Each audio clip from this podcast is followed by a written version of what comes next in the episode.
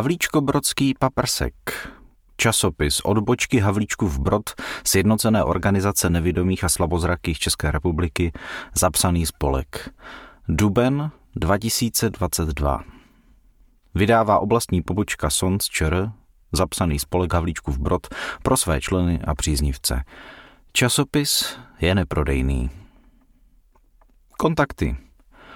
Oblastní odbočka Havlíčku v Brod. Havlíčku v Brod, pomlčka, odbočka, zavináč, sons.cz. Předseda a pracovník Marie Hejlandová. Hejlandová zavináč sons.cz. Telefonní číslo 778 702 411. Místo předseda Hana Fikarová. Další informace a fotografie naleznete i na našem webu dvojtv, dvojtv, dvojtv.sons.cz lomítko Havlíčku v Brod a Facebooku. Dvojtv, dvojtv, dvojtv.facebook.com lomítko odbočka Havlíčku v Brod. Obsah. Blahopřání, poděkování, co nás čeká – paprsek na hlas. O životě, poezii a obrázcích. Vždyť my se známe. Azyl. Příjemné odpoledne. Cesta za pokladem. Právní poradna SONS. Podpis dohody o vstupu do NRZP. Zajímavosti o lidském oku, druhá část – slavná osobnost našeho kraje, kdo a co má svátek, víte, že, víte kde, víte kdy, luštění a vyluštění, zasmějte se s námi, svatá pravda. František Novotný. Blahopřání. Narozeniny v Dubnu slaví Pavel Doležal, Marie Hejlandová a Jaroslav Beránek.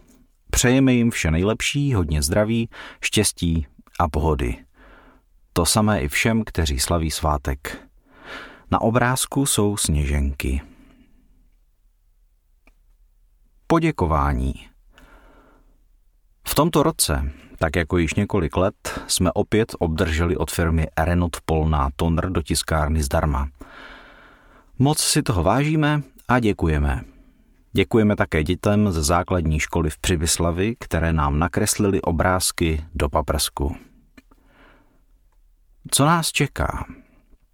Po březnu bohatém na společná setkání a akce je tu měsíc duben. O něm se říká, že přináší aprílové počasí.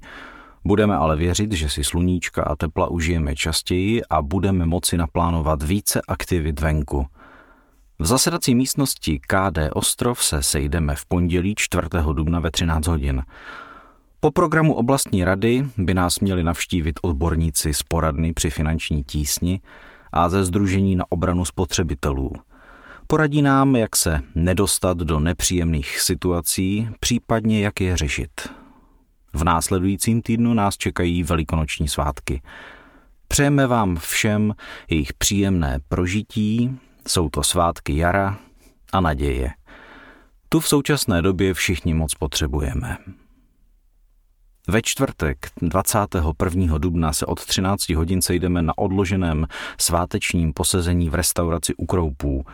Atmosféra bude v duchu vánočním a zároveň velikonočním. Doufáme, že přítomné dámy budou již zotavené po pondělním omlazovacím procesu a bude se jim sedět pohodlně.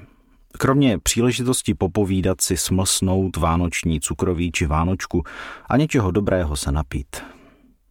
Je připravená bohatá tombola. Vyhraje každý zakoupený lístek v ceně 20 korun. Těšíme se na hojnou účast. V dubnu a následujících měsících budou na chodbě Senior Pointu v závorce AZ Centrum, bývalá základní škola Rubešova, konec závorky, k vidění obrazy zrakově postižené německé výtvarnice Silje Korn. Na jednání OR a klubovém programu se sejdeme v pondělí 2. května. Na výlet do Chrudimi se chystáme ve čtvrtek 5. května. Pojedeme vlakem. Ve čtvrtek 12. května se zúčastníme školení pokladníků v účetní firmě Kočka a navštívíme ústředí SONS na Krakovské v Praze. Na květen a červen připravujeme malou výstavku v knihovně Chotěboř. Ve vitrinkách představíme SONS, naší odbočku, vystavíme drobné kompenzační pomůcky a keramické výrobky našich šikovných členek. V pondělí 30. května od 16 hodin zde také v podkroví knihovny uspořádáme besedu s občany, kde přiblížíme život zrakově postižených a zájemcům podáme informace. Předběžně jsme ohlášeni na exkurzi v knihovně K.E. Macana v Praze. Na následující měsíce plánujeme další výlety, například do Arboreta v Hamzově léčebně, do Boskovic. O náměty byl požádán náš průvodce a člen Ivan Vítek. Krásné jaro, hodně zdraví a pohody přeje vaše mini redakce Marie Winklerová a Marie Hejlandová.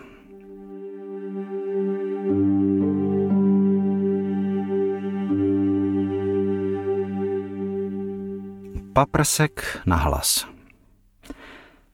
Předcházející březnové číslo našeho Havlíčko-Brodského odbočkového časopisu bylo první, které jste si mohli jako čtenáři poslechnout namluvené skutečným lidským hlasem. Především ti, kteří paprsek dosud pracně louskali pomocí lupy, nebo pro ně byl zcela nedostupný, byli doslova nadšení. Příjemný melodický hlas pana Víta Dvorského, který se na čítání ujal, v úvozovkách dokonalou interpretaci a opravdu profesionální zpracování nahrávky ocenili i ti, kterým jinak poslech zprostředkovává ozvučený telefon či počítač. Vydavatelství Čtimi navíc zveřejňuje časopis na své webové stránce a v mnoha podcastových aplikacích. V závorce Apple Podcast, Google Podcast, Spotify, Overcast a další čímž se seznamuje širší okruh veřejnosti s existencí spolku a s životem zrakově postižených lidí. Co dodat? Že jsme panu Dvorskému a jeho přátelům velmi vděční za to, že se paprsku ujal, svým hlasem jej oživil a zpřístupnil nevědomým. Moc nás těší, že jsou okolo takoví lidé a vážíme si toho. Děkujeme a těšíme se na další spolupráci. Marie Hejlandová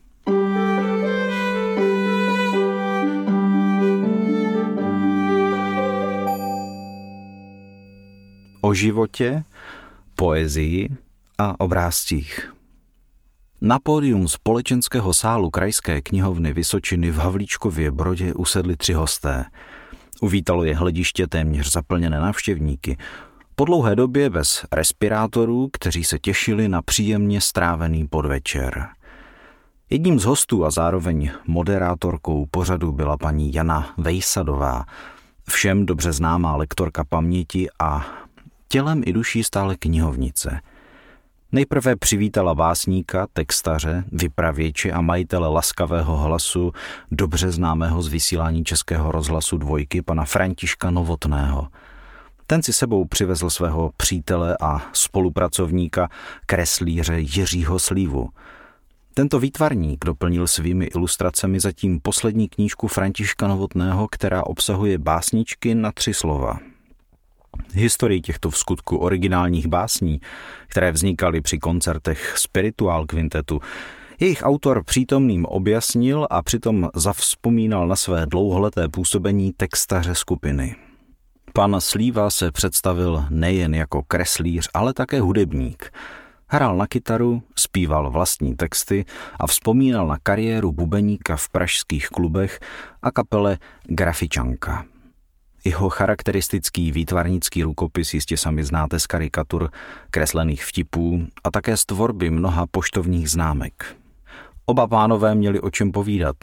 Občas je nějakým dotazem navedla a jemně usměrnila paní Jana. Došlo na vzpomínky na slavné osobnosti naší kultury, Karla Čapka, Luďka Munzara, Jaroslava Seiferta a další. Zazněly myšlenky moudré, uklidňující a inspirativní, Nechyběl ani vtip a srdeční smích. Několikrát padlo slovo paměť, na jejíž špatnou kvalitu si občas všichni stěžujeme. Na toto téma s humorem i vážně pohovořila paní Vejsadová, která při mnoha společných vystoupeních s Františkem Novotným pomáhala cvičit mozky.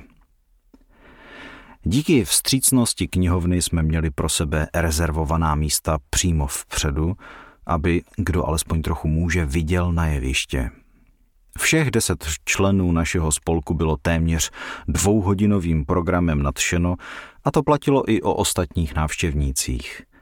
Odnášeli jsme si domů úsměv na rtech, pohlazenou duši a dobrou náladu. Děkujeme za krásný zážitek a těšíme se na příště. Všem členům našeho spolku mám od Františka vyřídit upřímné přání mnoha radostí, pohody a dobrých dní. Marie Hejlandová.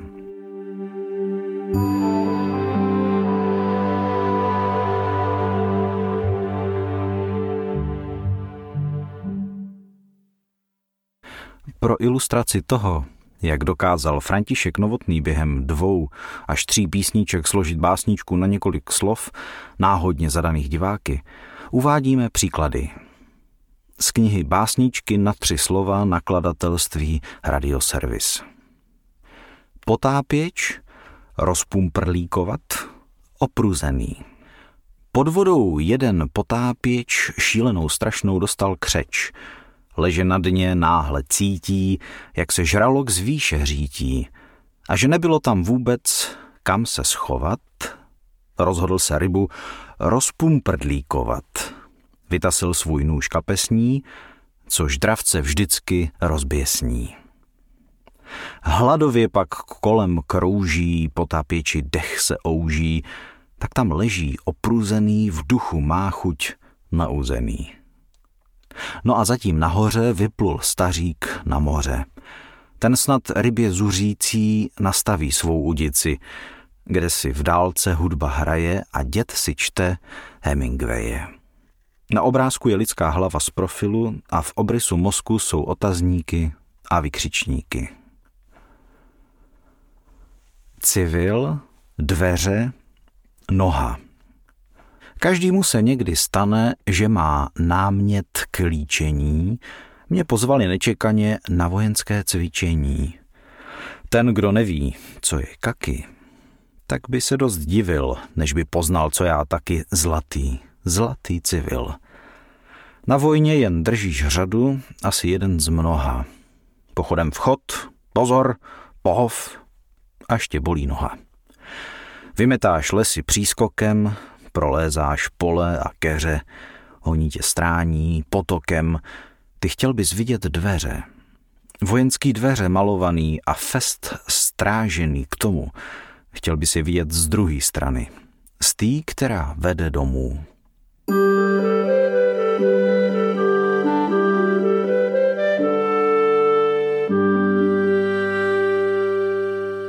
Vždyť my se známe, Misky s vodou tentokrát čekali na Woodyho a Ksašu marně. Chlupatí čtyřnozí kamarádi a pomocníci se svými páníčky do kavárny Sluníčko u Havlíčko-Brodského nádraží dorazit nemohli. Přesto se nás v pondělí 7. března sešlo 18 a obsluhující vlídná paní měla občas problém se v hlučící místnosti s hosty domluvit. Nálada byla jako vždy při takovém setkání a posezení, doplněném konzumací voňavé kávy, čaje a nějaké sladké dobroty výborná, a námětu na hovor bylo spousta. Dobře se mezi námi cítil i pan Jiří Čáslavský, který se již jednou zúčastnil klubu a vyprávěl o svém putování s pojízdným biografem. Dalšího pokračování veselých historek a zajímavých postřehů se dočkáme v pondělí 21. dubna při setkání v zasedací místnosti KD Ostrov. To, že člověk špatně vidí nebo ztratil zrak úplně, přináší samozřejmě mnoho problémů a nepříjemných situací – Naštěstí občas dojde i na úsměvnou scénku, kdy si dva zdánlivě cizí lidé po chvíli nezávazného hovoru uvědomí, že se vlastně znají třeba i velmi dlouhá léta. Tak zase někdy v kavárně naschledanou. Napsala Marie Hejlandová.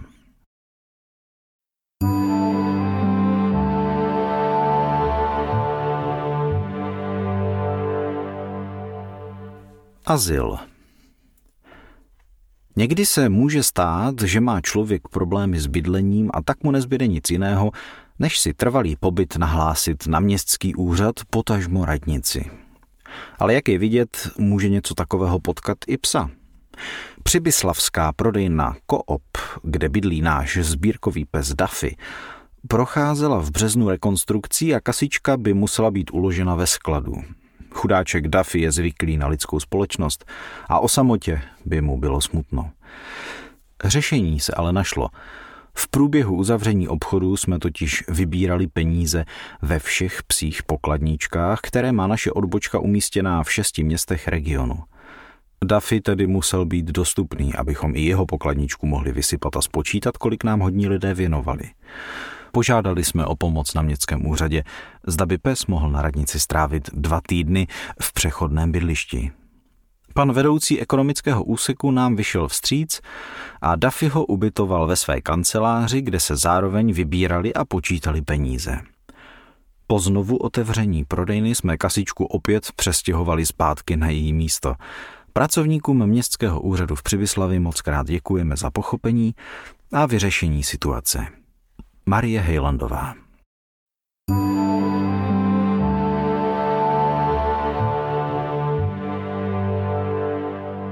Příjemné odpoledne. V pondělí 21. března, ano, jaro je skutečně tu, jsme se v hojném počtu sešli v zasedací místnosti na ostrově, i když sluníčko lákalo ven. Čekalo nás projednání několika bodů programu oblastní rady a poté očekávané povídání s milým hostem panem Jiřím Čáslavským. Těšili jsme se na pokračování vyprávění o cestách s pojízdným biografem a také o knížkách, které napsal. Rádi jsme mezi sebou přivítali ještě jednoho hosta, pana Haladu z Přibyslavy, který nás již několikrát potěšil poutavým povídáním o včelách a přírodě. Těší nás, že se našich setkání účastní i rodinní příslušníci, jako například paní Matušová, která doprovodila manžela. Nejprve jsme se věnovali informacím o chystaných akcích, výběru psích kasiček, návštěvě kolegů z odbočky Chrudim, přípravě výletu a svátečního posezení s tombolou, které nás čeká v Dubnu. Předali jsme novinky z jednání KKR v Jihlavě a pozdravy ostatních členů a přátel našeho spolku – Jedna z našich dlouholetých členek se rozhodla ze zdravotních důvodů ukončit členství. Zašleme jí dopis s poděkováním a přáním všeho dobrého a i nadále jí budeme zasílat časopis. Projednali jsme návrhy na další činnost a poté předali slovo milému hostu. Pan Jiří nejprve zavzpomínal, co vlastně bylo impulzem k jeho literární tvorbě – byl jsem osloven, abych uvedl program v kulturním domě v Havlíčkově Borové. Žije, tvoří a vystavuje tam malíř polské národnosti Filip T. A. K., který pořad zahájil originálním filmem. Podle roku narození si vybral jednoho zástupce z každého ročníku, během několika dní obešel Borovou a téměř 90 lidí požádal o spontánní odpověď na otázku, co je pro vás v životě nejdůležitější. Odpovědi natočil a zpracoval do velmi emotivního a podnětného filmu. A tak jsem si řekl, že si také udělám inventuru a odpovím a byly z toho šlápoty. Usmál se pan Čáslavský. Přiblížil nám i děj jeho druhé nedávno vydané knížky nazvané Přitažlivost samoty. Je to fiktivní příběh zasazený do autentického místa a času. Na otázku, zda bude následovat třetí knížka, rozhodně odpověděl, nebude. Našel si totiž nový způsob, jak umělecky vyjádřit své myšlenky a pocity. Začal malovat a kreslit. O tom, že náhody hrají v lidských životech velkou roli a jsou nepředvídatelné, dobře víme. Ukázalo se to i při našem setkání, když jeden z našich členů hosta oslovil. Jirko, ty v té knížce píšeš o vesnici u hranic, kde jsi sloužil vojnu. Píšeš o škole, o hospodě, o parku. Já tam v té době bydlel. Do té školy a pak do hospody chodil. Asi jsme se tam potkávali. Přítomní muži začali vzpomínat na zážitky z vojny a všichni dohromady jsme probírali, jaké podivuhodné okamžiky život přináší. Pan Čáslavský je úžasný vypravěč a my bychom byli poslouchali klidně dál, ale čas je neúprosný. Tak si něco necháme na příště. Napadlo mě, co kdybychom si každý z nás upřímně právě teď odpověděli na tutéž otázku jako obyvatelé Havlíčkovy Borové. Udělat si občas duševní inventuru není na škodu, napsala Marie Hejlandová.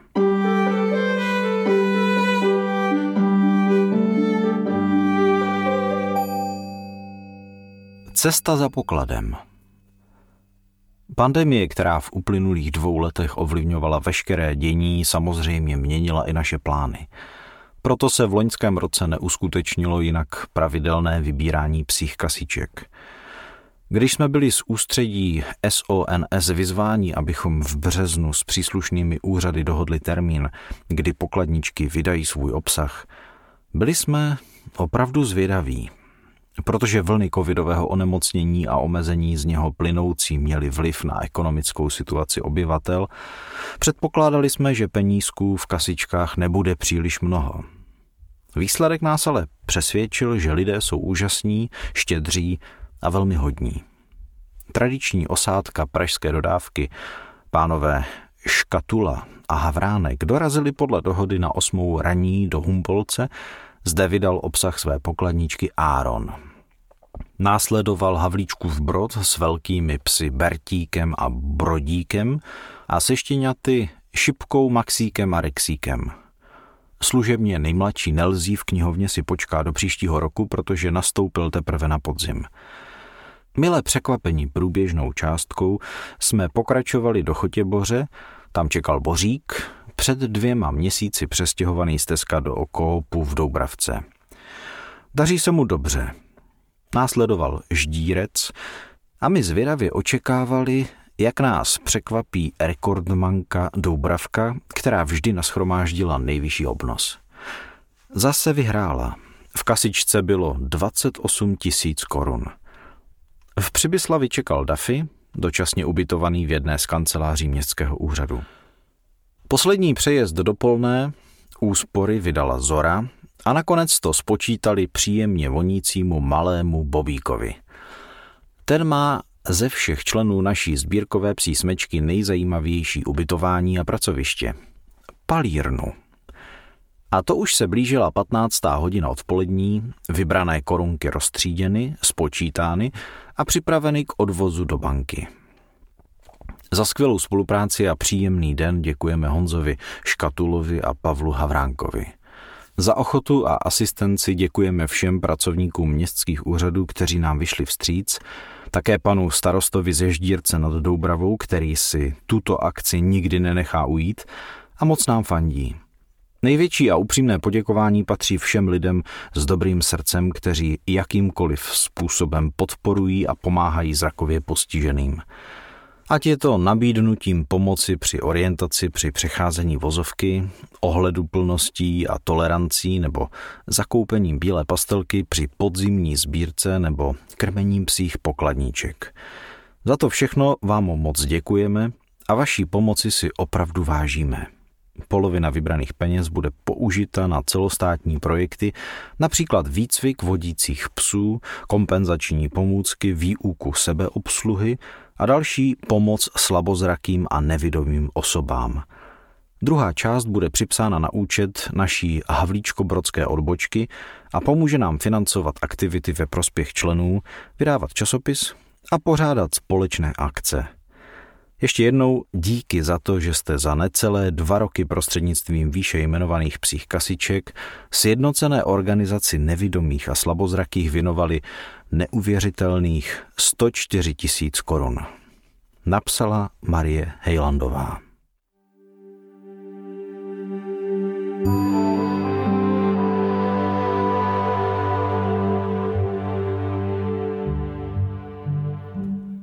Právní poradna Sons. Milí přátelé právní poradny, máme pro vás opět něco málo změn a zajímavostí. Za prvé, opět o důležitých změnách v dávkách. Úvodem dovolte osobní poněkud sebelítostivou poznámku. V právu, bohužel více než v jiných oborech, platí, že včera je včera, dnes je dnes. V sociálním zabezpečení a daních zvlášť. Připočtěme k tomu koronavirus a změnu vlády. Takže si v naší poradně vždy něco s velkým úsilím zapamatujeme a tu máš čerte kropáč, ono je to potom zase jinak. Navíc články musíme odevzdávat s předstihem a tím se někdy stávají neaktuálními. A nedosti na tom. Znáte to. Médii proběhne, že něco bude určitě platit, ale nakonec to neprojde, nebo ano, ale v jiné podobě. Takto jsme byli svého času zmateni s nebohými kolegy z oddělení bariér, kteří si přečetli, že prezident podepsal novelu zákona o drahách. Jenže on podepsal drobnou novelu navrženou poslanci, zatímco důležitější novela navržená vládou byla ještě kdesi v legislativním procesu. Na některé věci si můžeme zvyknout, protože je nám dán čas mezi vyhlášením, tedy zveřejněním ve sbírce zákonů, a účinností, ale jiné začnou platit vyhlášením a není prostě v lidských silách vše pobrat. Informace z oblasti aktualit tedy prosím berte s rezervou, že budou platit pravděpodobně. Sleva na jízdném pro invalidní důchodce třetího stupně. V letošním roce dojde k rozšíření kategorie cestujících, kteří mohou při cestování veřejnou hromadnou dopravou čerpat slevu na jízdném – Držitelé průkazu ZTP a ZTP lomeno P budou i nadále moci cestovat se 75% slevou, průvodci držitelů průkazů ZTP lomeno P budou i nadále cestovat bezplatně. Pobíratelé invalidního důchodu třetího stupně budou moci cestovat regionálními a dálkovými vlaky a autobusy s 50% slevou. Není však ještě zřejmé, jakým způsobem budou tito cestující prokazovat nárok na slevu. V současné době o tom povedou debatu Ministerstvo práce a sociálních věcí České republiky a Ministerstvo dopravy České republiky. Právě z toho důvodu není zřejmé, od kdy začne sleva pro invalidní důchodce třetího stupně platit. O výsledku jednání vás budeme informovat, jakmile s ním budeme obeznámeni.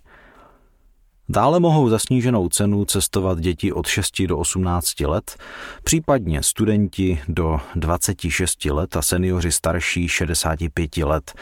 Nově budou cestovat s 50% slevou proti dřívější 75% slevě. Všechny děti do 6 let budou od 1. dubna cestovat bezplatně, nezáleží přitom, kolik dětí vychází na jednu dospělou osobu, tak, jak je tomu dnes. V městské hromadné dopravě si slevy pro vybrané skupiny určují samotné městské podniky.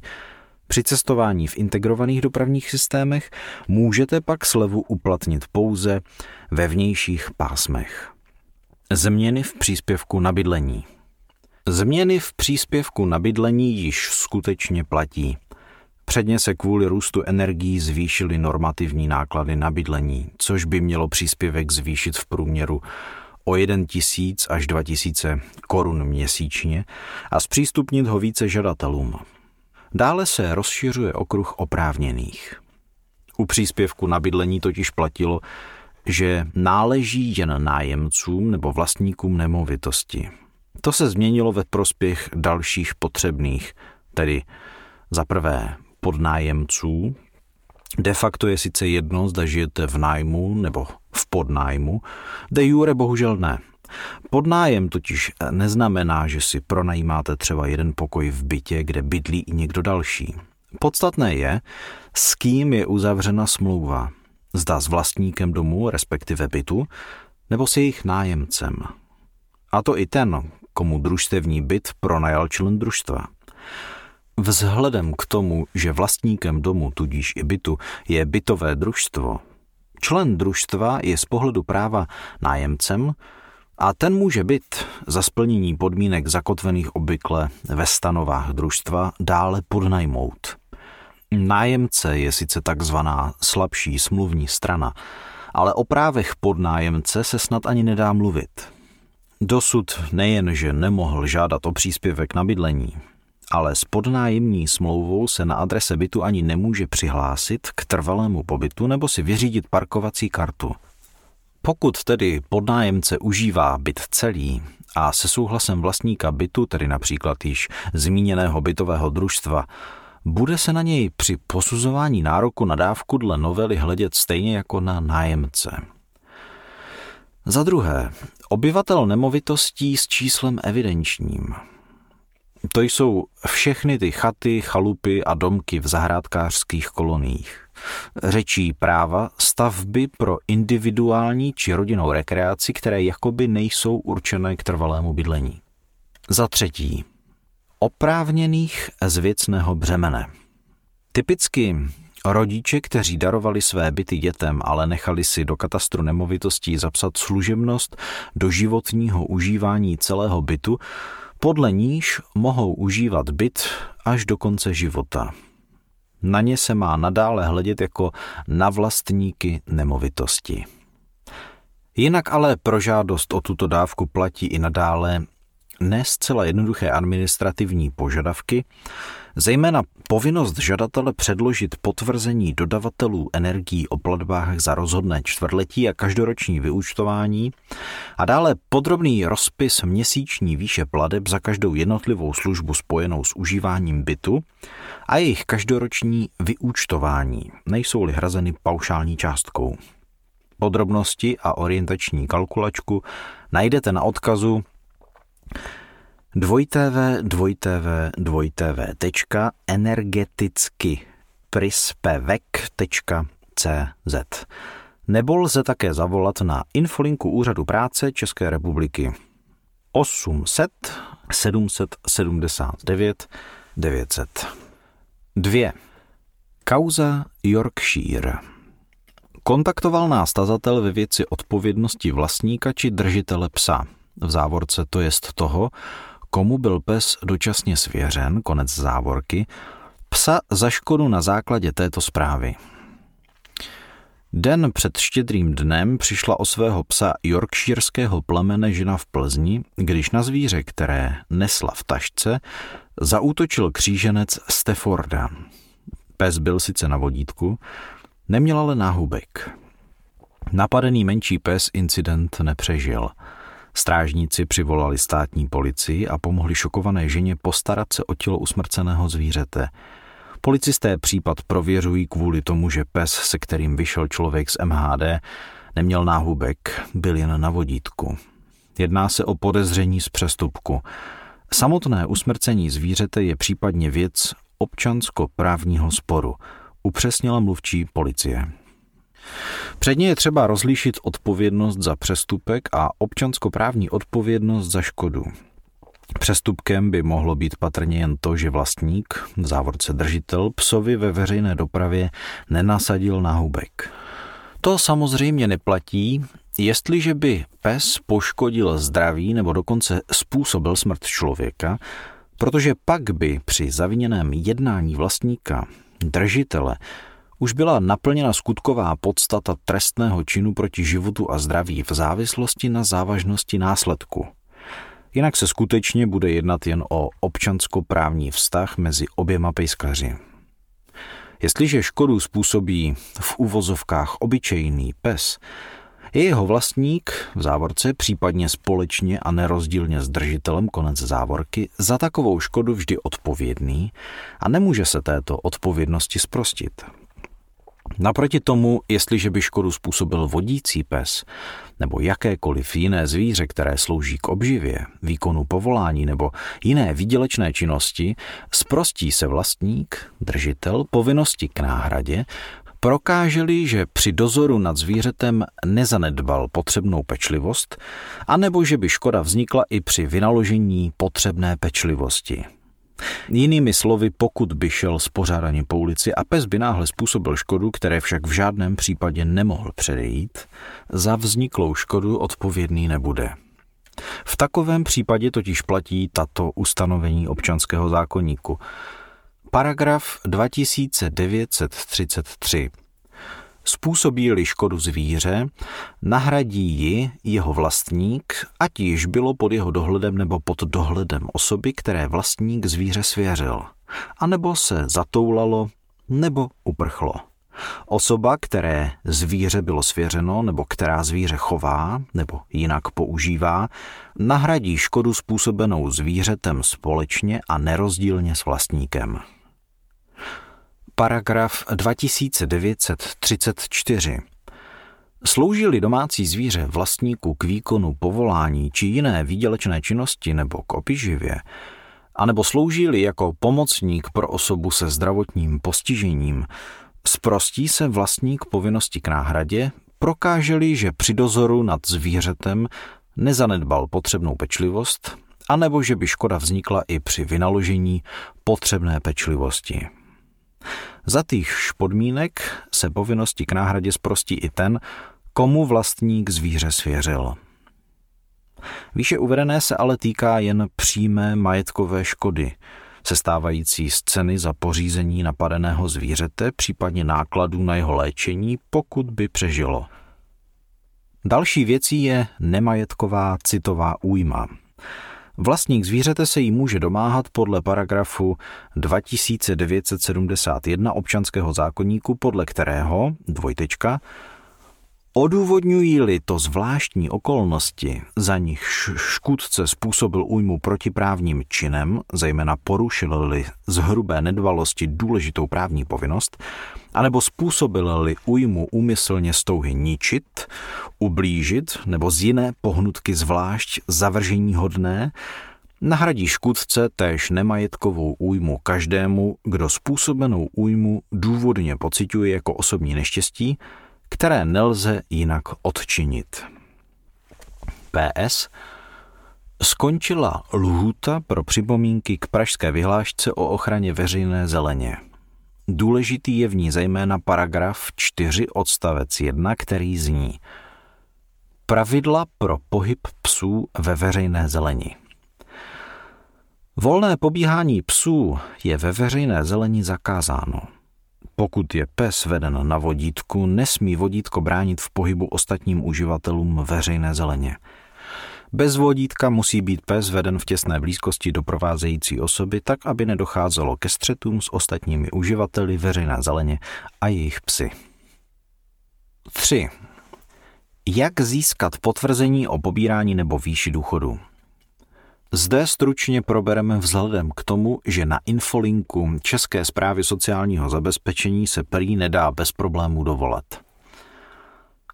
Na počkání osobně po předložení dokladu totožnosti sebou, v závorce nebo na základě plné moci s rodným číslem příjemce důchodu, konec závorky, na jakémkoliv pracovišti zprávy sociálního zabezpečení – na základě vlastnoručně podepsané písemné žádosti zaslané České zprávě sociálního zabezpečení Křížová 25 225 08 Praha 5.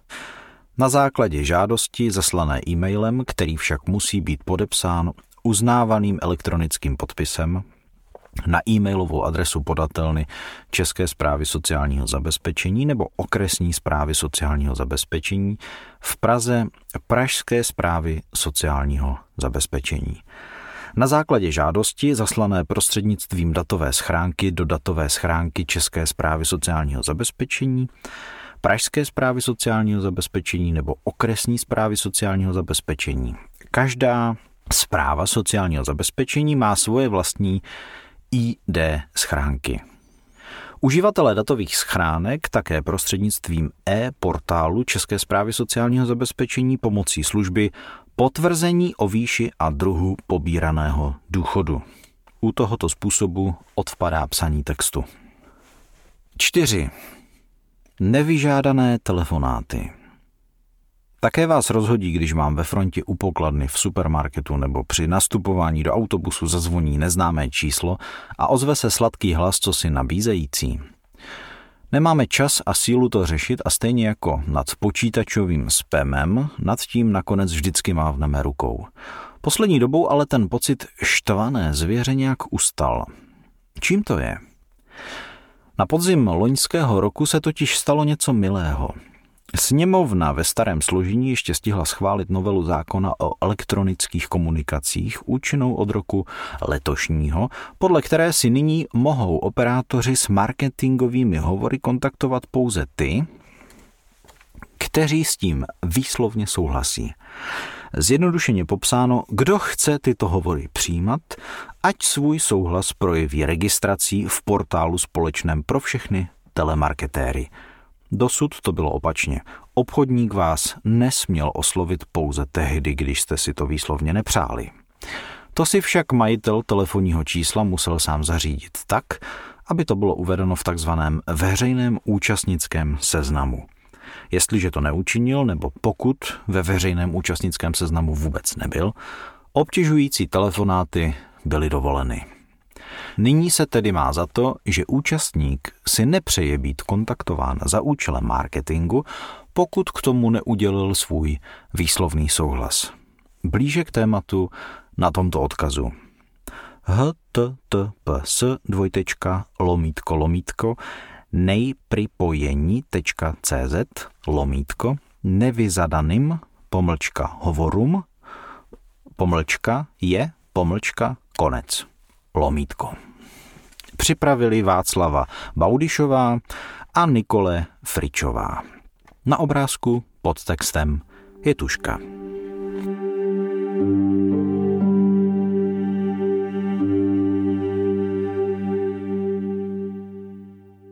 Podpis dohody o vstupu SONS do NRZP.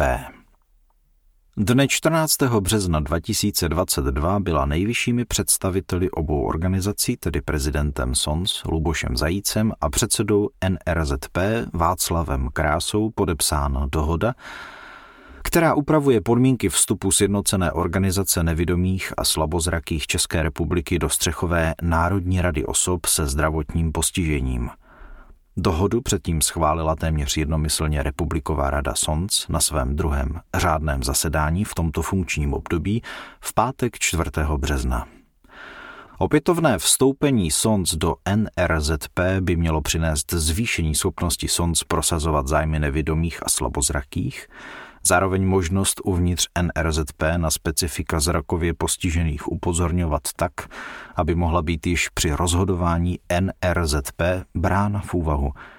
Na nejbližším republikovém schromáždění NRZP bude prezident Sons kandidovat do předsednictva NRZP a viceprezident do republikového výboru. Pochopitelně jde o volené funkce, nicméně vedení NRZP se zavázalo, že bude kandidaturu představitelů SONC maximálně podporovat. V dohodě bylo dále stanoveno, že NRZP i SONC budou spolupracovat při připomínkování legislativy, budou si vyměňovat informace. SONC byla nabídnuta i účast v redakční radě časopisu Mosty. Vzájemná informovanost o koordinaci se netýká jen republikové úrovně. Naopak je v dohodě uvedeno, že funkcionáři SONS na krajské úrovni mohou vstoupit do krajských NRZP a že vedení obou organizací budou spolupráci na krajské úrovni podporovat. NRZP se také zavázala vyvinout maximální úsilí, aby členem vládního výboru pro osoby se zdravotním postižením byl vždy nejméně jeden představitel SONS určený naší republikovou radou. Tato domluva může být velmi prospěšná ve chvíli skončení mandátu současného zástupce SONS ve VVOZP, jímž je nyní Václav Polášek. Pro vyplnění přihlášky a splnění všech povinností řádného člena plynoucího ze stanov NRZP se SONC stane členskou organizací NRZP k 1. dubnu 2022. Věřím, že tím znovu vstoupením SONC do NRZP směřujeme k upevnění našeho postavení aktivního, spolupracujícího a konstruktivního spolku hajícího zájmy slabozrakých a nevidomých v naší zemi – Luboš Zajíc, prezident SONC České republiky zapsaného spolku.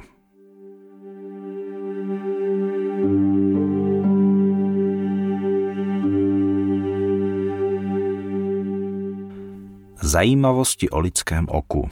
Část druhá. 31. Lidské rohovky jsou velmi podobné rohovce žraloků. Tato podobnost znamená, že oči žraloků mohou být použity jako náhražky při operacích lidského oka. 32. Je nemožné kýchat s otevřenýma očima. Vaše oči a nos jsou spojeny kraniálními nervy, takže stimulace skýchnutí stimuluje jeden nerv mozku, pak stimuluje dolů další nerv k víčkům, obvykle vyvolávající mrknutí. 33. Kuřáci mají téměř dvojnásobnou šanci na problémy se suchým okem – Tabákový kouř je známý tím, že dráždí oči. Dokonce i expozice kouře z pasivního kouření může zhoršit suché oko, zejména u nositelů kontaktních čoček. 34. Sluneční paprsky byly spojeny s poškozením očí. Při expozici UV záření bylo spojeno několik očních stavů, jako je katarakta a pterygium. Chcete-li ochránit oči před nebezpečím slunce, měli byste nosit dobře nasazené sluneční brýle, nejlépe ve stylu okolo celého oka. 35. Slzy pomáhají chránit naše oči před infekcí. Jakékoliv nečistoty a prach, kterým se podaří projít obranou řas a obočí, jsou odplaveny slzami. Slzy jsou naplněné protilátkami, které bojují proti infekcím. 36. Naše oči se instinktivně automaticky zavřou, aby nás chránili před vnímaným nebezpečím.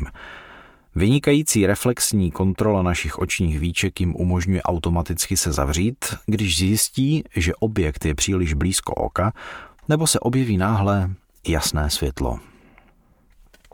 37. My ve skutečnosti vidíme věci vzhůru nohama a náš mozek pak mění obraz správným způsobem. 38. Oční vyšetření může detekovat schizofrenii. Duševní poruchu lze diagnostikovat s přesností 98,3% pomocí jednoduchého vyšetření očí. Test kontroluje abnormality pohybu očí. 39. Ve vesmíru nemohou astronauti plakat. Kvůli nedostatku gravitace ve vesmíru nepadají astronautům slzy.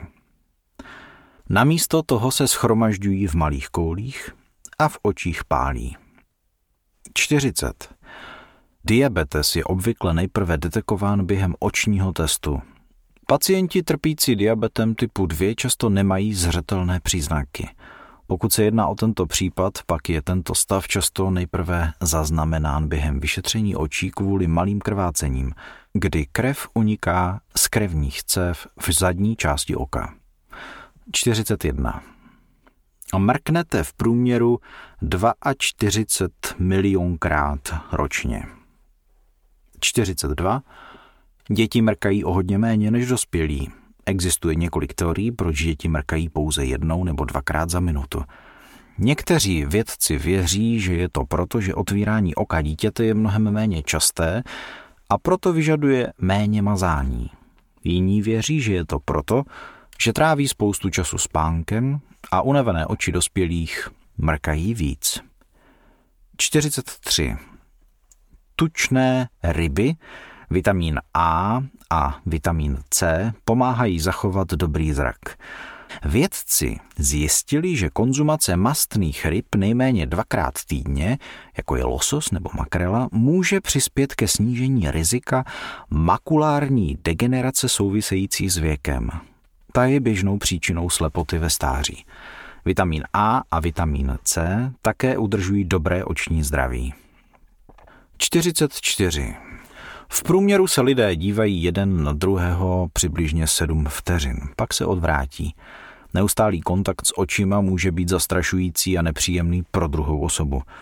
Při poslechu někoho jiného je však dobré udržovat oční kontakt 90% času.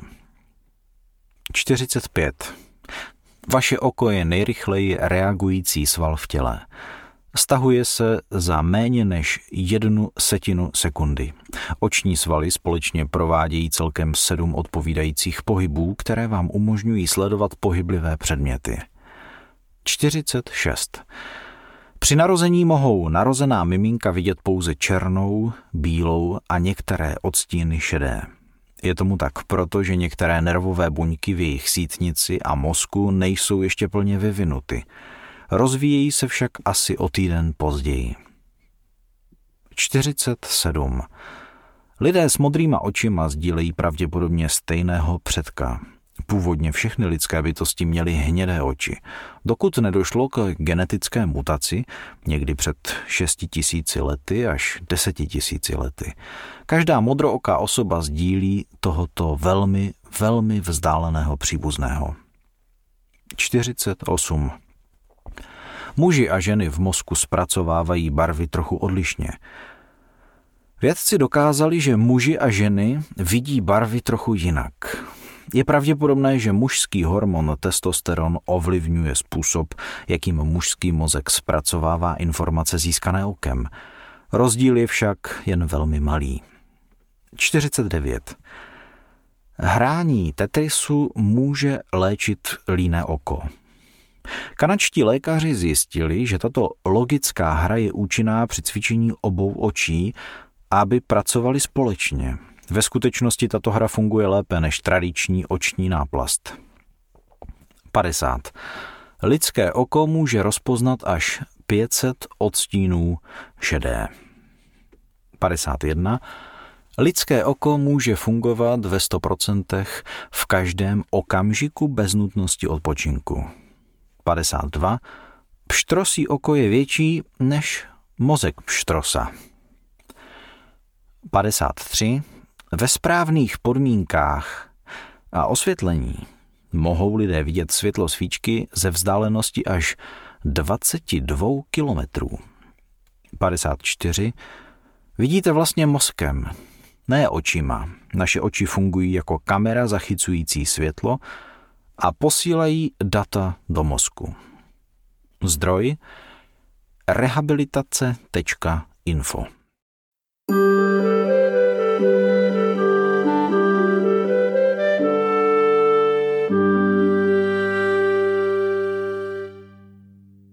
Slavná osobnost našeho kraje. Adolf Stránský se narodil 8. dubna 1855 v Habrech, zemřel 18. prosince 1931 v Brně.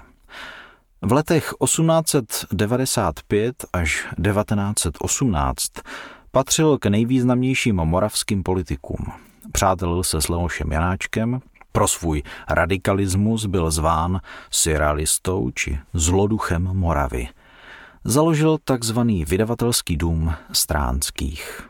Vystudoval premonstrátské klášterní gymnázium v německém Brodě. V letech 1873 až 1879 studoval na právnické fakultě Univerzity Karlovy v Praze. Během té doby publikoval v národních listech, sympatizoval s národní stranou svobodomyslnou. V Brně se stal propagátorem radikálního mladočešství a zároveň mluvčím brněnské české menšiny, dával však najevo svůj odpor proti moravskému separatismu.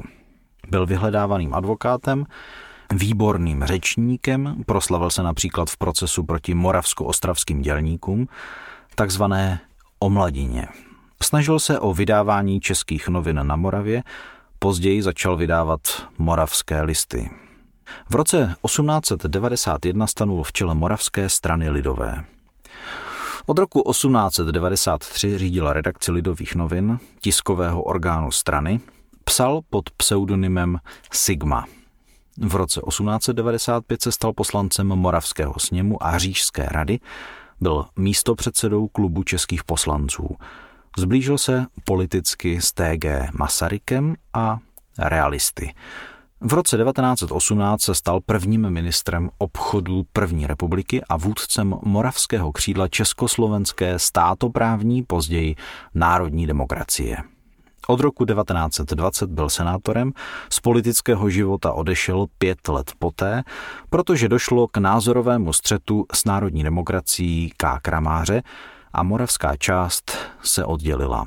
Stal se soudním úředníkem u Trestního soudu v Praze, Krajského soudu v Českých Budějovicích a Obchodního soudu v Praze.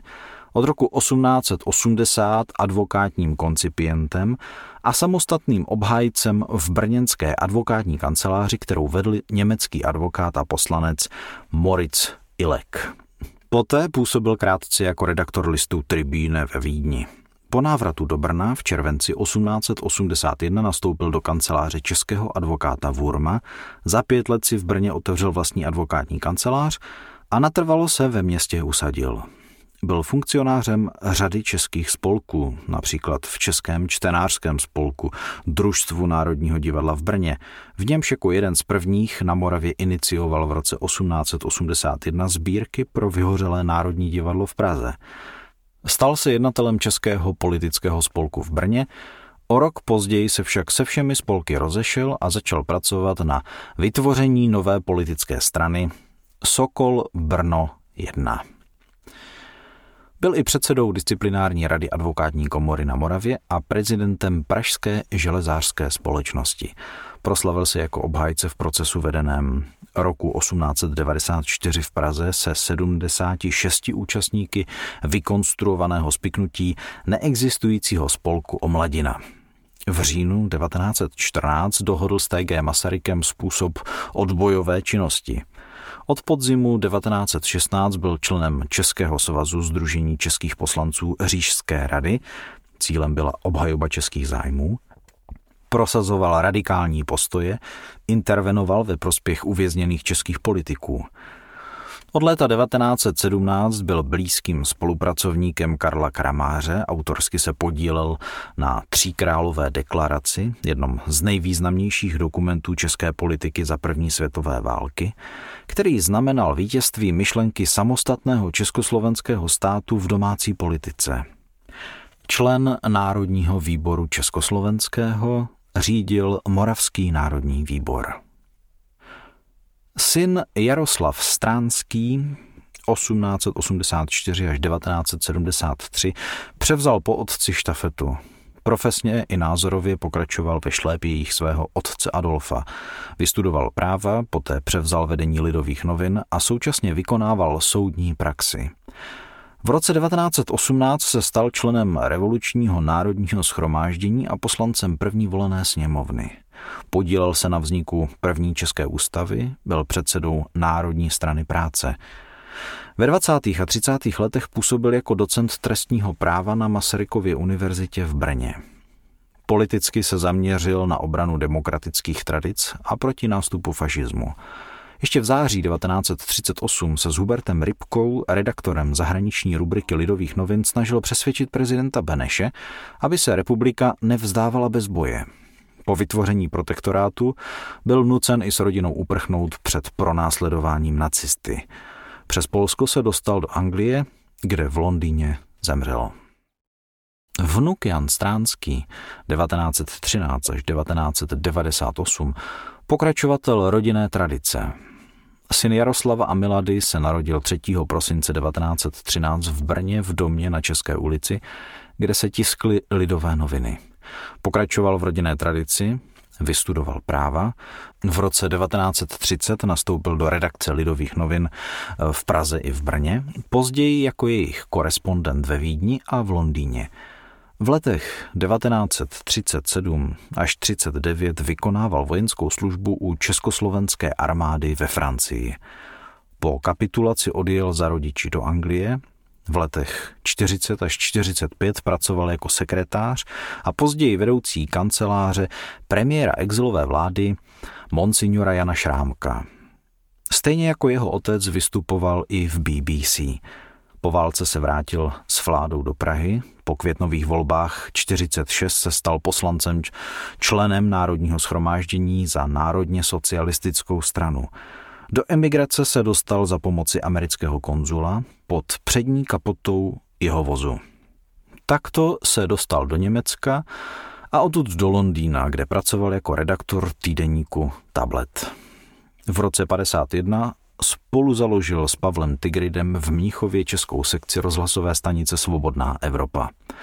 V roce 52 odjel s Ferdinandem Perutkou a dalšími exilovými aktivisty do New Yorku, kde pracoval jako šéf tiskové služby a politický poradce svobodné Evropy až do svého odchodu na penzi v roce 75. Zemřel v roce 1998 v Connecticutu. Martin Jan Stránský, poslední z rodu, se narodil 30. října 1956 v New Yorku. Vystudoval medicínu, specializoval se jako neurolog, působí také jako pedagog na Yale University a přednáší i v dalších zemích. Po roce 1989 splnil slib, který dal dědečku Jaroslavovi a přijel do Prahy obnovit rodinné tradice. Založil nadační fond Martina Jana Stránského, který slouží k podpoře žurnalistiky, vydává časopis Přítomnost, založil Prague Press Club, jehož členové se pravidelně scházejí v Praze. Jeho fond podporuje právní reformy a práva občanů v jednání se státem a jeho institucemi. Poskytuje partnerství a praktickou výuku studentům práv. Martin Jan Stránský se angažuje v mezinárodních odborných aktivitách z oblasti neurologie, je zakladatelem a ředitelem polikliniky na Národní, přednáší na Lékařské fakultě Univerzity Karlovy v Praze, publikuje politické komentáře v tisku i rozhlase, spolupracuje s televizí. V roce 1996 mu byla udělena cena Masarykovy akademie umění za uměleckou a tvůrčí činnost. Připravila Marie Winklerová, zdroj wikipedia.org zob.cz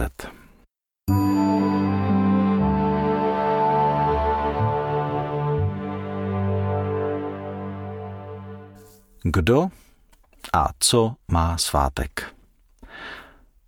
Vyvedl vás 1. dubna někdo aprílem? Historie tohoto zvyku je velmi stará. Podle záznamů se tak lidé bavili již v 16. století, ale přesnější údaj není znám. Kromě žertování na cizí účet patří k tomuto datu ještě Mezinárodní den ptactva. Štěbetání a ptačí zpěv ohlašují jaro, zpříjemní procházku venku a v zimě je rádi pozorujeme u krmítek. Kolik bitev a válek proti sobě vedly říše, národy a státy. Kdyby tak bylo možné změnit myšlení pyšných, nenasytných vůdců a politiků a povolit jen jeden způsob válčení, polštáři. Den polštářových bitev najdeme v kalendáři první dubnovou sobotu. 7. dubna se sešla opravdu zajímavá sestava oslavenců. Patří sem známý Světový den zdraví, ale ty další, že by si je přidali Češi? Den neuklízení, raději se o tom nezmiňovat před dětmi, a den piva.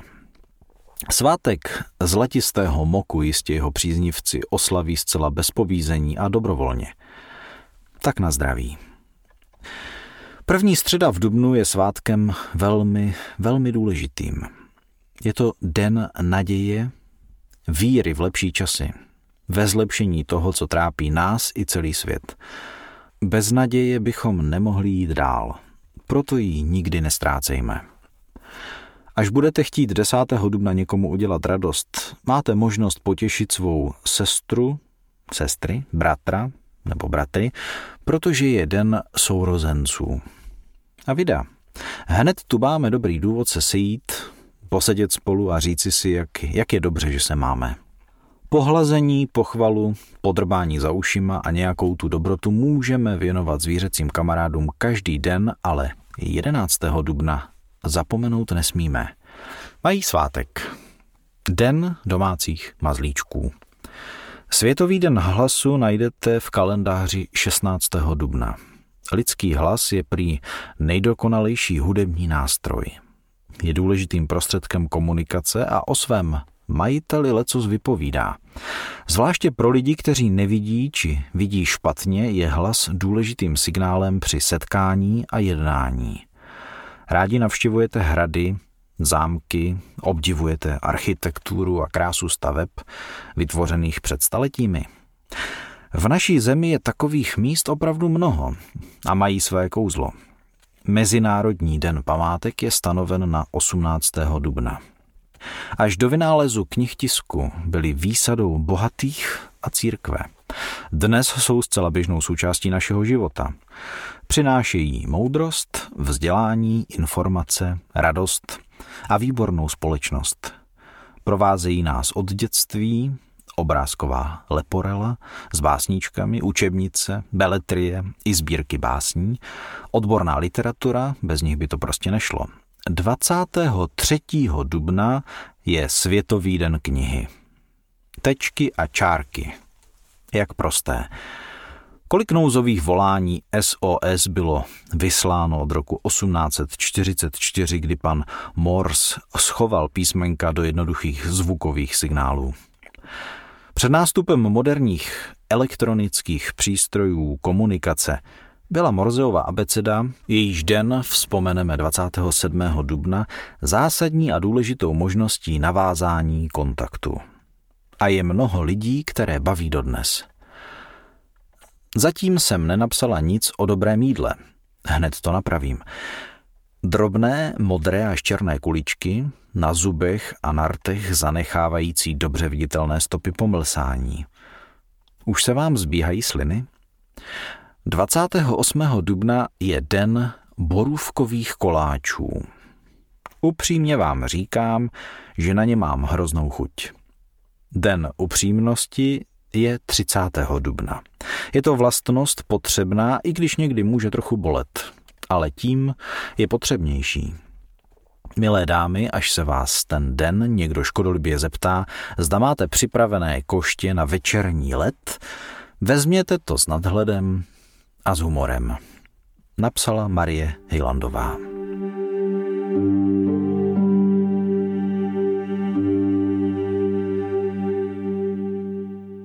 Víte, že nový úsek právě budovaného obchvatu Havlíčkova Brodu bude mít 11 mostních konstrukcí? V roce 1894 se ulice Pohlecká v Havlíčkově Brodě přejmenovala na nynější Žižkovu? Víte kde? Víte, kde je na Havlíčko-Brodsku hřbitov z napoleonských válek? Ze směru od Světlé nad Sázovou je na okraji obce Dolní Březinka, po křížení silnice z železniční tratí. Jedná se o místo posledního odpočinku vojáků, kteří zemřeli na tyfus ve vojenském lazaretu zřízeném ve Světelském zámku v letech 1809 až 1814. Víte kdy? Víte, kdy byla otevřena první část Hasičského muzea v Přibyslavi? V prostorách zámku spravuje místní centrum hasičského hnutí muzeum, kde se návštěvníci v 15 sálech seznámí s nejstaršími způsoby hašení, rozvojem hasičských spolků od poloviny 19. století, vývojem hasičských stejnokrojů a s historickou a současnou technikou. První návštěvníky přivítalo v roce 1978. Zdroj muhb.cz mapy.cz připravila Marie Winklerová.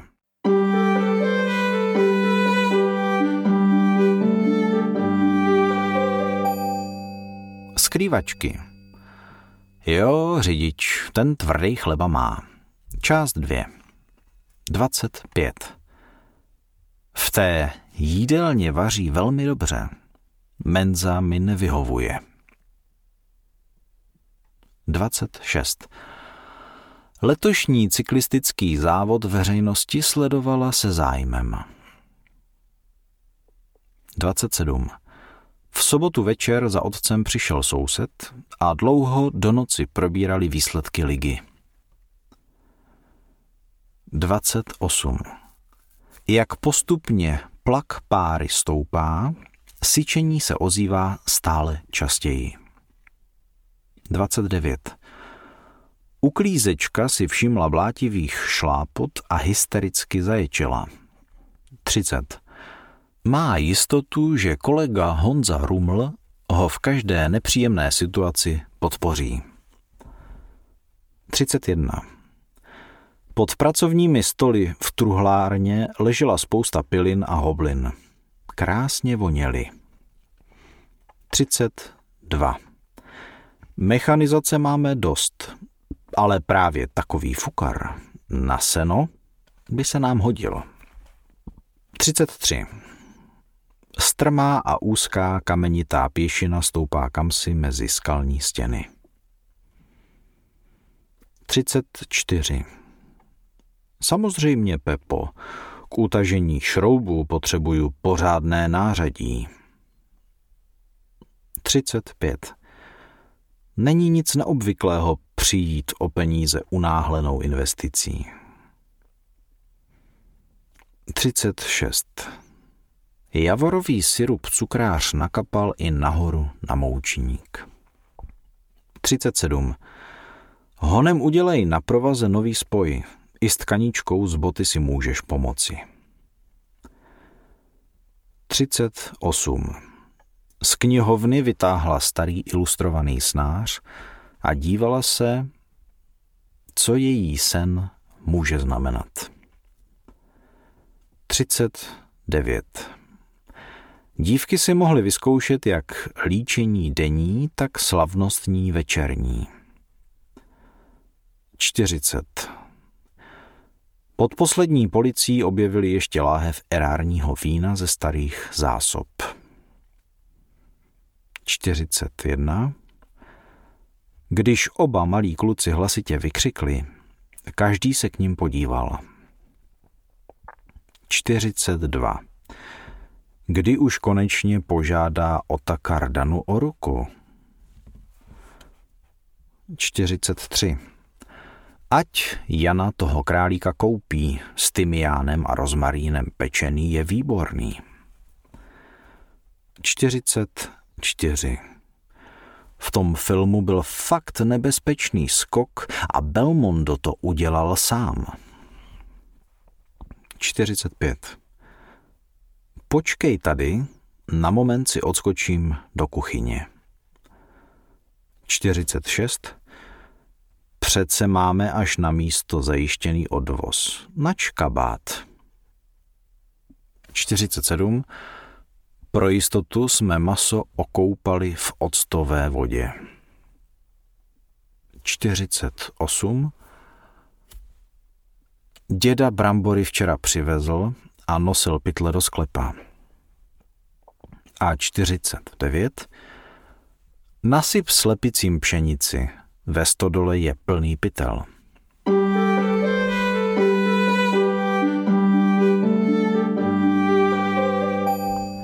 Ze slova nové slovo. Například z bezobratlého tvora je úkaz na obloze. Červ. Červánky. Ze sladké pochoutky je koráb pouště. Ze sladké pochoutky je koráb pouště. Z jednoho ze smyslů je nedopatření. Z optické pomůcky je horda. Z proutěné nádoby je druh houby. Z pulzu je české město.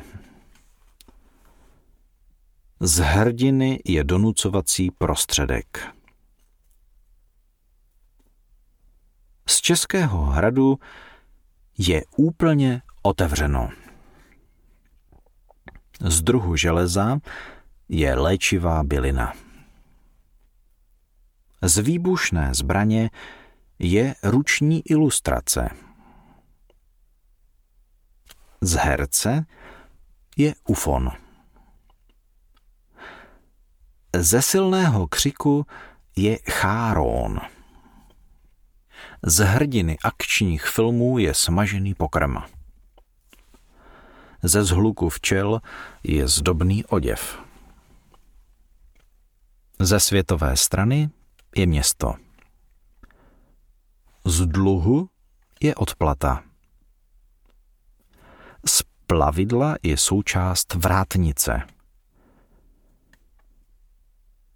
Z cíle je úkaz na obloze. Z přírodní suroviny je strž. Z nedokonalosti je povel. Z velkého pole je nákres. Z části je rozdávání dárků. Z nízké dřeviny je podraz. Z lihoviny je české město. Z bitvy je hudební nástroj.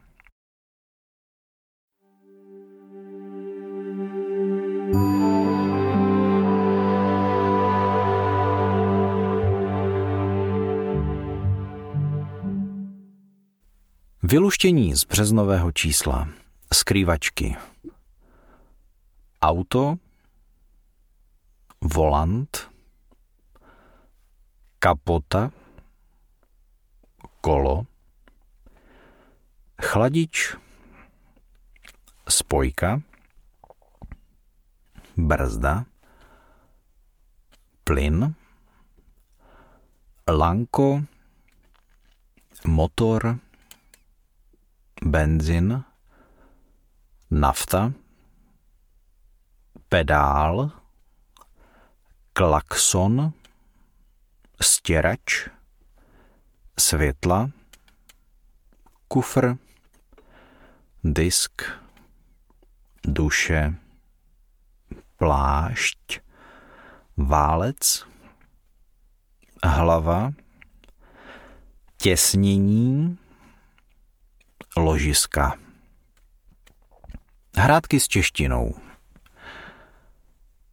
Truhlík, tahák, tajemník, táborák, tácek, tabák, tamarišek, tank, taveňák, Titanic tichošlápek, technik, teletník, tesák, točník, toník, tulák, tučňák, tuňák, tuplák, turek, tužebník, tyglík, tyrolák, tračník, trosečník, třesk, trpaslík, tvarůžek, trik, tlak, tisk, tlumok, tlouštík, tlumočník, trámek, tok trk, talířek, taclík, traktůrek, tatíček. Města Vysočiny a jejich náměstí. První část. Havlíčkův Brod, Havlíčkovo. Jemnice, Svobody. Žďár nad Sázavou, Republiky, Nové město na Moravě, Vratislavovo. Třešť, TG Masaryka, Moravské Budějovice, Míru, Jihlava, Masarykovo, Humpolec, Horní a Dolní, Chotěboř, Masarykovo. Druhá část Brtnice Svobody, Hrotovice 8. května, Jaroměřice nad Rokytnou Míru, Kamenice nad Lipou, Československé armády, Ledeč nad Sázavou, Housovo, Bystřice nad Pernštejnem, Masarykovo, Habry, Žižkovo, Červená řečice, Náměstí, Golčův Jeníkov, TG Masaryka. Třetí část. Počátky Palackého, Žirovnice Havlíčkovo, Svratka 9. května, Pelhřimov Masarykovo, Třebíč Karlovo, Polná Husovo, Velké Meziříčí náměstí, Černovice Mariánské, Pacov Svobody. čtvrtá část. Přibyslav Bechyňovo. Lipnice nad Sázavou. Náměstí. Náměš nad oslavou Komenského. Horní Cerekev TG Masaryka. Velká Bíteš Masarykovo. Ždírec nad Doubravou 9. května. Světlá nad Sázavou.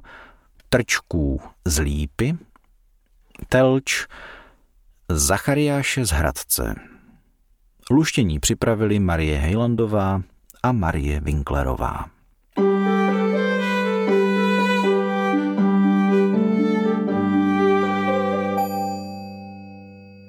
Zasmějte se s námi. Otec se vrací z práce kolem hračkářství a náhle si uvědomí, že má dcera narozeniny. Zabrousí dovnitř a zeptá se, kolik stojí vystavené barbíny?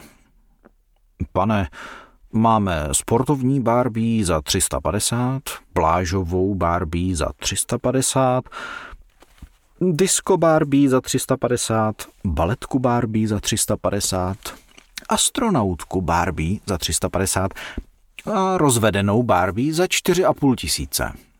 Cože? Proč je rozvedená Barbie tak drahá a ostatní po, po 350? Prodavač obrátí oči na vrch hlavy, povzdechne si a unaveně vysvětluje. Pane, rozvedená Barbie je v balíčku s kenovým autem, s kenovým domem, kenovou lodí, kenovým nábytkem, kenovým počítačem a jedním z kenových přátel. Ptá se slepice orla. K čemu máš takový zobák? Orel odpoví. K lovu. A ty? Slepice povídá. K lovu. V obchodě. Prosím vás, není to prošlé? Ne, to je ráno dovezené ale ten hlávkový salát je nějak povadlý. To je šunka. Když dort nenakrájíte, ale sníte ho vidličkou, tak je to pořád jenom jeden kousek, že? Pane doktore, bolí mě játra. Lékař se zeptá. Alkohol pijete? A pacient odpoví. Ano, ale nepomáhá to. Jak se říká šťastnému králíkovi? Optimista. Dámy, když muž řekne, že něco opraví, tak to taky udělá. Není potřeba mu to každých šest měsíců připomínat. Skála si stěžuje. Ach jo, asi na mě něco leze. Doktor mi dovolil dvě deci vína denně. A jak to zvládáš? Docela dobře, už jsem v roce 2042. Je statisticky dokázáno, že ženy, které mají nějaké to kilo navíc, se dožívají mnohem vyššího věku než muži, kteří k tomu měli jakékoliv komentáře.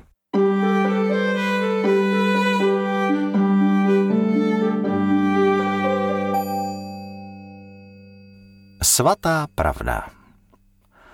Učitel dal každému studentovi balónek, aby ho nafouknul, napsal na něj své jméno a hodil ho na chodbu. Všechny balónky pak zamíchal. Studenti měli pět minut na nalezení vlastního balónku. I přes usilovné hledání nikdo nenašel ten svůj. V tu chvíli učitel řekl, aby zvedli první balónek, který najdou, a předají ho osobě, jejíž jméno je na něm napsané. Během pěti minut měl každý svůj balónek. Učitel řekl studentům, tyhle balónky jsou jako štěstí. Nikdy ho nenajdeme, pokud si budeme hledat jen to své. Ale pokud nám záleží na štěstí druhých, i my najdeme to své. Připravili Josef Vondra a Marie Winklerová. Noc z knihy Tichá vůně slov. Nakladatelství Radioservis. Má milá dneska nemá stání, ohýnky v očích a košťátko si hledá, miluju její čarování, vylétne nocí a zastavit se nedá. Násadu mezi stehna dá si, Výskne a mizí kdesi v dáli. Od plamínků jí chytnou vlasy, od vlasů srdce a to mě spálí. Na obrázku je čarodějnice s koštětem.